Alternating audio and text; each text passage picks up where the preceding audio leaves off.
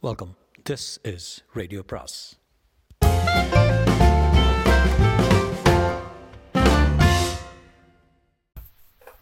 அனைவருக்கும் அன்பு வணக்கம். சுஜாதாவின் ஒரு நடுப்பகல் மரணம் அத்தியாயம் இருபத்தி ஐந்து.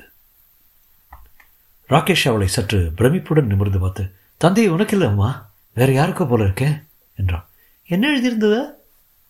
புரியல ஏதோ வாழ்த்து தந்தி போல இருக்கே.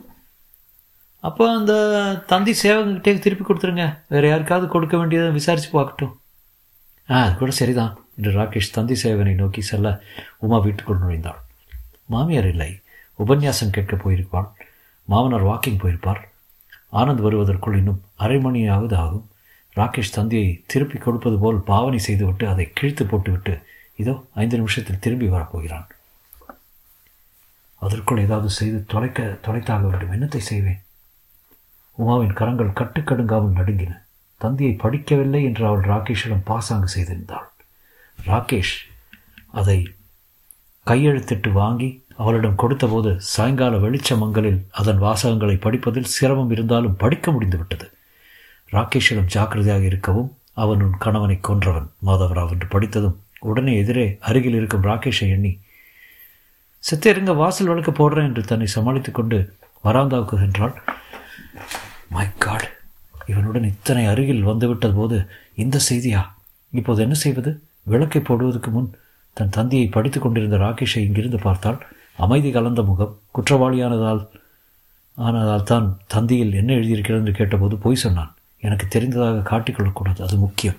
இப்போது யாரும் இல்லாத சமயத்தில் எனக்கு தெரிந்து விட்டதாக அவன் அறிந்தால் அவன் மிகவும் வன்முறைக்காரனாக மாறலாம் அல்லது உடனே ஓடிப்போய் விடலாம் என்னால் தனியாளாக அவனை பிடிக்க முடியாது. இல்லை முடியுமா? பார்த்து விடலாம். அவன் திரும்ப வந்ததும் என்ன செய்வது? என்று இப்போது யோசித்தான். எப்படியாவது ஏதாவது ஒரு கடைக்கு போய் அல்லது ஹோட்டலுக்கு போய் எஸ்டிடி போட்டு மாதவராவுக்கு தகவல் தெரிவிக்க வேண்டும். அல்லது முதலில் சென்னை போலீஸ்க்கு சொல்லிவிடலாம். இவனை முதலில் அனுப்பிவிட வேண்டும். ராகேஷை பார்த்து புன்னகை செய்தாள் நாளைக்கு பார்க்கலாமா? என்றாள் தந்தி கொடுத்தாச்சா? ஆ கொடுத்தாச்சு. அது உனக்கு இல்லை. தப்பு அட்ரஸ் போல இருக்கு. ஆமாம் காலையில் வரட்டுமா? சரி ராகேஷ். ராத்திரி யோசித்து காலையில் முடிவு சொல்லிடுறேன். அவன் சற்று தயக்கத்துடன் அவளை பார்த்து சிரித்தான். வரட்டுமா? புறப்பட்டான். அவன் உருவம் மறையும் வரை காத்திருந்தாள். இப்போது அவள் கரங்கள் நடுங்க ஆரம்பித்து விட்டன உடனே டெலிஃபோனை நோக்கி பாய வேண்டும். எங்கே இருக்கிறது? ஓரத்தில் காசு போடும் டெலிஃபோன் இருக்கிறது. அதற்கு அவ்வளவு தூரம் நடக்க வேண்டும். இந்த பக்கம் மெடிக்கல் ஷாப்பில் இருக்கிறது. இங்கே போவதா அங்கே போவதா என்று தடுமாறினாள். இந்த ஆனந்த் கடங்காரன் வரமாட்டேங்கிறானே. மாமியாரையும் காணான் சற்றே வேகமாக அந்த டெலிஃபோன் கூண்டை நோக்கி நடந்தால் சிலர் இருக்கிறதா என்று கைப்பையில் ஆராய்ந்தால் போலீஸ்க்கு ஃபோன் பண்ணதற்காக காசு உண்டா? என்ன நம்பர் முதல் பக்கத்தில் இருக்குமே. டைரக்டர் இருக்குமோ? தெரியவில்லையே. டெலிஃபோன் கூண்டு சிதிலமாக இருந்தது. டைரக்டரி என்கிற பேச்சையே காணும். ஒன் ஜீரோ ஜீரோ என்று ஞாபகம் ஞாபகம் இல்லை நைன்டி நைனா கடவுளே என்ன கஷ்டம்? என்ன செய்வது? நீராக இன்னும் கொஞ்சம் தூரம் நடந்தால் மளிகை கடையில் டெலிஃபோன் இருந்தது. அதன் அருகில் ஒன் ருபி ஃபார் கால் என்று இங்கிலீஷில் எழுதியிருந்தது. சார் கொஞ்சம் அவசரமாக போலீஸ்க்கு ஃபோன் பண்ணோம் போலீஸ்க்கா? ஆமாம் சார் ஆமாம் சார் ஒரு முக்கியமான தகவலை அவங்களுக்கு தெரியப்படுத்தணும். என்ன தகவல்? என்றார் கடைக்காரர். அவளை சந்தேகமாக பார்த்து அவசரம் சார் ப்ளீஸ் போலீஸ் கிளீஸ்லாம் இங்கேருந்து வேண்டாம்மா பப்ளிக் ஆஃபீஸ் இருக்குதுல்ல? அதில் டேரக்டர் இல்லை சார் எனக்கு என்ன நம்பர்னு கூட தெரியாது. தெரியாது நம்பர் சொல்கிறேன் போய் பண்ணுறீங்களா என்ன சார் ஆபத்தில் இருக்கவங்களுக்கு உதவி செய்யக்கூடாதா? நீங்கள் ஆபத்தில் இருக்கீங்களா? வாங்க பாஸ்கர். சௌக்கியமா? டே நான் நாற்காலி எடுத்து போடுறேன் கொஞ்சம் ஃபோன் பண்ணிக்கணும் முதலாளி. ஆ தாராளமா. உமா அவனை முறைத்தான் என்ன சார் நான் அவசரம்னு சொல்கிறேன் உரைக்கலையா ஏ இதை பாருமே இங்கிருந்த பொடி நடையில் இருந்து போலீஸ் ஸ்டேஷனு அங்கேயே போய் புகார் கொடுக்கறத விட்டுட்டு ப்ராஸ்டர்ஸ் உங்களெல்லாம் சுடணும் என்றான். என்னம்மா வார்த்தை வளருது? இந்த மாதிரி வாய் இருந்தால் உங்களை யாரையும் ஆபத்துலேருந்து காப்பாற்ற மாட்டாங்க. போய என்று புறப்பட்டான் யார் முதலாளி? ஏதோ கேஸ் போல இருக்குது. போலீஸ் ஃபோன் பண்ணுமா? அவனை செருப்பை கழட்டி கன்னத்தில் அறைய சமயம் இல்லாமல் அந்த இடத்தை விட்டு புறப்பட்டான். ஐயையோ ஒரு ஃபோனுக்கு இந்த அல்லாடல் அல்லாட வேண்டி இருக்கிறது போலீஸ் ஸ்டேஷன் எவ்வளோ தூரம் இருக்கும்? ஐயா போலீஸ் ஸ்டேஷன் எந்த பக்கம்? ஆ பீச்சா பக்கம் போனீங்கன்னா போய்க்கினே இரு. வேகு வேக என்று நடந்தால் ஓட வேண்டும் போல இருந்தது. ஓடினால் எல்லாரும் திரும்பி பார்ப்பார்கள். எல்லாரும் சமூக விரோதிகள் கடைக்காரன் ஃபோன் பேச வந்தவன் ஃபோன் கூப்பிட்டு டைரக்டரியை வைக்காதவன் போலீஸ் ஸ்டேஷனை இவ்வளோ தூரத்தில் வைத்தவன் தெருவில் விளக்கு பல்பு போடாது இவ்வளவு இருட்டை உண்டாக்கியவன் எல்லாரும் எங்கே அந்த பாழை போன போலீஸ் ஸ்டேஷன் விடுவிடுவென்று நடக்க தனக்கு பின்னால் காலடி ஓசை கேட்டு திரும்பினாள். என்னம்மா? எங்கே எவ்வளோ அவசரமாக போகிறீங்க ராகேஷ் சிரித்து கொண்டு நின்றான். தூக்கி வாரிப்பட்டது ஒன்றுமில்லை ராகேஷ் எங்கள் மதுரையில் வராங்களான்னு பார்க்குறதுக்கு உங்கள் மதுரையில் இந்த பக்கம் போயிருக்காங்களா? என்றான் ஸ்ரத்தையாக இவனுக்கு தெரியாது இன்னும் தெரியாது சமாளிக்க வேண்டும். ஆமாம் உபன்யாசத்துக்கு போயிருக்காங்க. இருட்டில் தனியாக போகிறீங்களே நான் இந்த டாக்ஸிக்காக காத்துட்ருக்கிறப்ப நீங்கள் வேகமாக நடந்து போகிறத பார்த்தேன். அதனால் வந்து உடனே விசாரிக்கலாம்னு. ஆ தேங்க்ஸ் நானும் உங்கள் கூட வெளிச்சம் வரைக்கும் வரேனே. இந்த மாதிரி சந்தில் எல்லாம் நீங்கள் இருட்டினப்புறம் போகக்கூடாது. திரும்ப வீட்டுக்கு போயிடுறேன் அப்போது நான் வீட்டு வரை கொண்டு வந்து விடுறேன். வேண்டாம் நான் பார்த்துப்பேன். கிட்டக்கு தான் வீடு. உமா இஸ் எனிதிங் ராங் இன்னொன்று ஒன்றும் இல்லை. எல்லாம் சரியாக தான் இருக்கு. ஒரு மாதிரி இருக்கீங்களே? ஒன்றும் இல்லை ராகேஷ். இன்னைக்கு சாயங்காலம் உங்களோட பேசினதுக்கப்புறம் ஐ எம் லிட்டில் ஃப்ளஸ்டர்ட் உடம்பு ஒன்றும் இல்லையே. சேச்சே நான் வரேன். ஏன்னு துரத்தை பார்க்குறீங்க நான் உங்களை விட போகிறதில்ல சரிதான். சேச்சே என் கூட தி தாராளமாக வீட்டுக்கு வாங்க. கை நடக்கத்தை புடவை தலைப்பில் மறைத்து கொண்டாள். இயல்பாக நடக்கிறது போல சிரமப்பட்டாள். என் கணவனின் கொலைகாரன் என்னுடன் நடந்து கொண்டு வருகிறான். போலீஸ்க்கு உடனே தகவல் சொல்ல முடியாமல் தவித்து கொண்டிருக்கிறேன். போலீஸ் ஒரு உதவாக்கிற வெறும் தந்தி அடித்து என்ன பிரயோஜனம்? நேராக வரமாட்டார்களோ? அவர்களுக்கு எப்படி இவன் இருக்கிற இருந்து இங்கே இருக்கிறான் என்று தெரியும்? ஊகிக்க வேண்டாமா? எல்லாரும் ரொம்ப மோசம். ஒரு பெண்கிட்ட எல்லா பொறுப்பையும் கொடுத்து விட்டு வேடிக்கை பார்க்குறாங்க.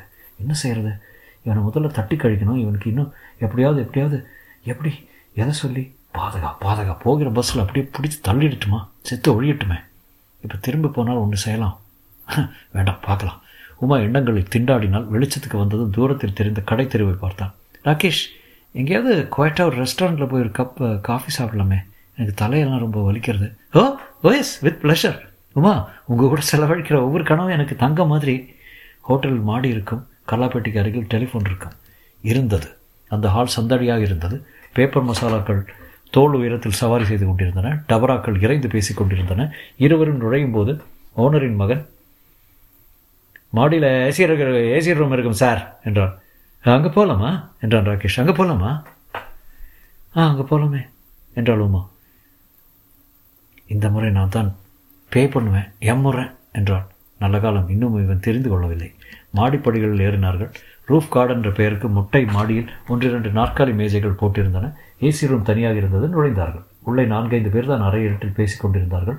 அடைத்து வைக்கப்பட்டிருந்த காற்றினால் அறையில் ஒரு விதமான மனம் பரவியிருந்தது. ராகேஷும் உமாவும் ஒரு ஓரத்து மேஜை மேல் எதிரெதிராக உட்கார்ந்தார்கள் சீருடை அணிந்த சர்வர் வந்து விசாரிக்க ரெண்டு காஃபி என்றான் அவன் ஏமாந்து மெனு அட்டையுடன் விலக உமாவின் சற்று அருகே ஒட்டிக்கொள்ளும்படி உட்கார்ந்தான் உடலின் வியர்வை நாற்றத்தில் சென்ட் மனம் கலந்து உமாவுக்கு எரிச்சல் தந்தது எப்படிப்பட்ட பாதகன் நீ கணவனை கொண்டு விட்டு மனைவியின் அருகே சல்லாப தூரத்துக்கு வந்து விட்டே அப்படியே உன் மென்னியை தெரிந்து கொன்றாள் என்ன என்ன பார்க்குற உமா உங்களைத்தான் சரியாக பார்க்கணும் போல இருக்கு எதுக்கு உங்களை பற்றி இன்னும் தெரிஞ்சுக்கிறதுக்கு. என்ன தெரியணும் என்ன உங்களை நிறைய கேள்வி கேட்கணும். முதல்ல காஃபி சாப்பிடு. அதுக்குள்ளே வந்துடுதா ஏப்பா பாத்ரூம் எங்கே இருக்குது லேடிஸ் பாத்ரூம் இந்த ஏத்தாப்பில் இருக்கேன். போச்சுரா பாத்ரூம் போவதை காரணமாக வைத்துக்கொண்டு கீழே போய் ஃபோன் பண்ணலாம் என்று இருந்த நம்பிக்கை போய்விட்டது. இவனுடன் பேச்சு கொடுத்து இவனை இங்கேயே நிறுத்தி வைத்து போலீஸ் வரும் வரை இவனை எப்படியாவது நிறுத்தி வைத்து விட வேண்டும். எப்படி பாத்ரூம் திட்டம் உதவாது? வேறு என்ன? என்ன எப்போ பார்த்தாலும் யோசனை உமா? உங்களுக்கு பிடித்தமான பொன்மொழி என்ன ராகேஷ்? பொன்மொழியா? நிறைய இருக்கு. ஏதாவது ஒன்று சொல்லுங்களேன். ஆஸ்கர் வயல் சொன்னது the best way to avoid temptation is to yield to it brilliant இதை நான் எழுதி வச்சுக்கிறேன் என்று தன் கைப்பையிலிருந்து ஒரு துண்டு காகிதத்தையும் பால் பாயிண்ட் பேனாவையும் எடுத்து சொல்லுங்கள் த பெஸ்ட் வே அவன் அதை மெல்ல மெல்ல சிரிப்பி சொல்ல உமா அதை எழுதி கொள்கிற பாவனையில் அவசரம் மிக அவசரம். போலீஸ்க்கு ஃபோன் பண்ணவும். நான் ஒரு கொலைகாரருடன் மாட்டிக்கொண்டிருக்கிறேன். உமா மூர்த்தி என்று எழு எழுதினாள் அதை மடித்து கொண்டால் சர்வர் பில்லுடன் வர ராகேஷ் தன் பர்சில் பர்ஸை எடுக்க அவனை தடுத்து நான் தான் பே பண்ணுவேன்னு முதல்ல பேச்சு என்றான். அவன் சிரித்து கொண்டே ஆல் ரைட் என்றான். ஐந்து ரூபாய் நோட்டின் நடுவில் அந்த காகித துண்டையும் செருகினான். நோட்டு படியிறங்கி சென்றது. ராகேஷ் அவளையே பார்த்து கொண்டிருந்தான். பயமாக இருந்தது. பகவானை ஹோட்டல் முதலாளி கடித தொண்டை பிரித்து பார்க்க வேண்டும். தூக்கி எறிந்து விடக்கூடாது நடுவே எங்கும் விழுந்து விடக்கூடாது. எத்தனை இருக்கிறது? ராகேஷ் இன்னொரு காஃபி சாப்பிடலாமா? என்றான் ஏன்?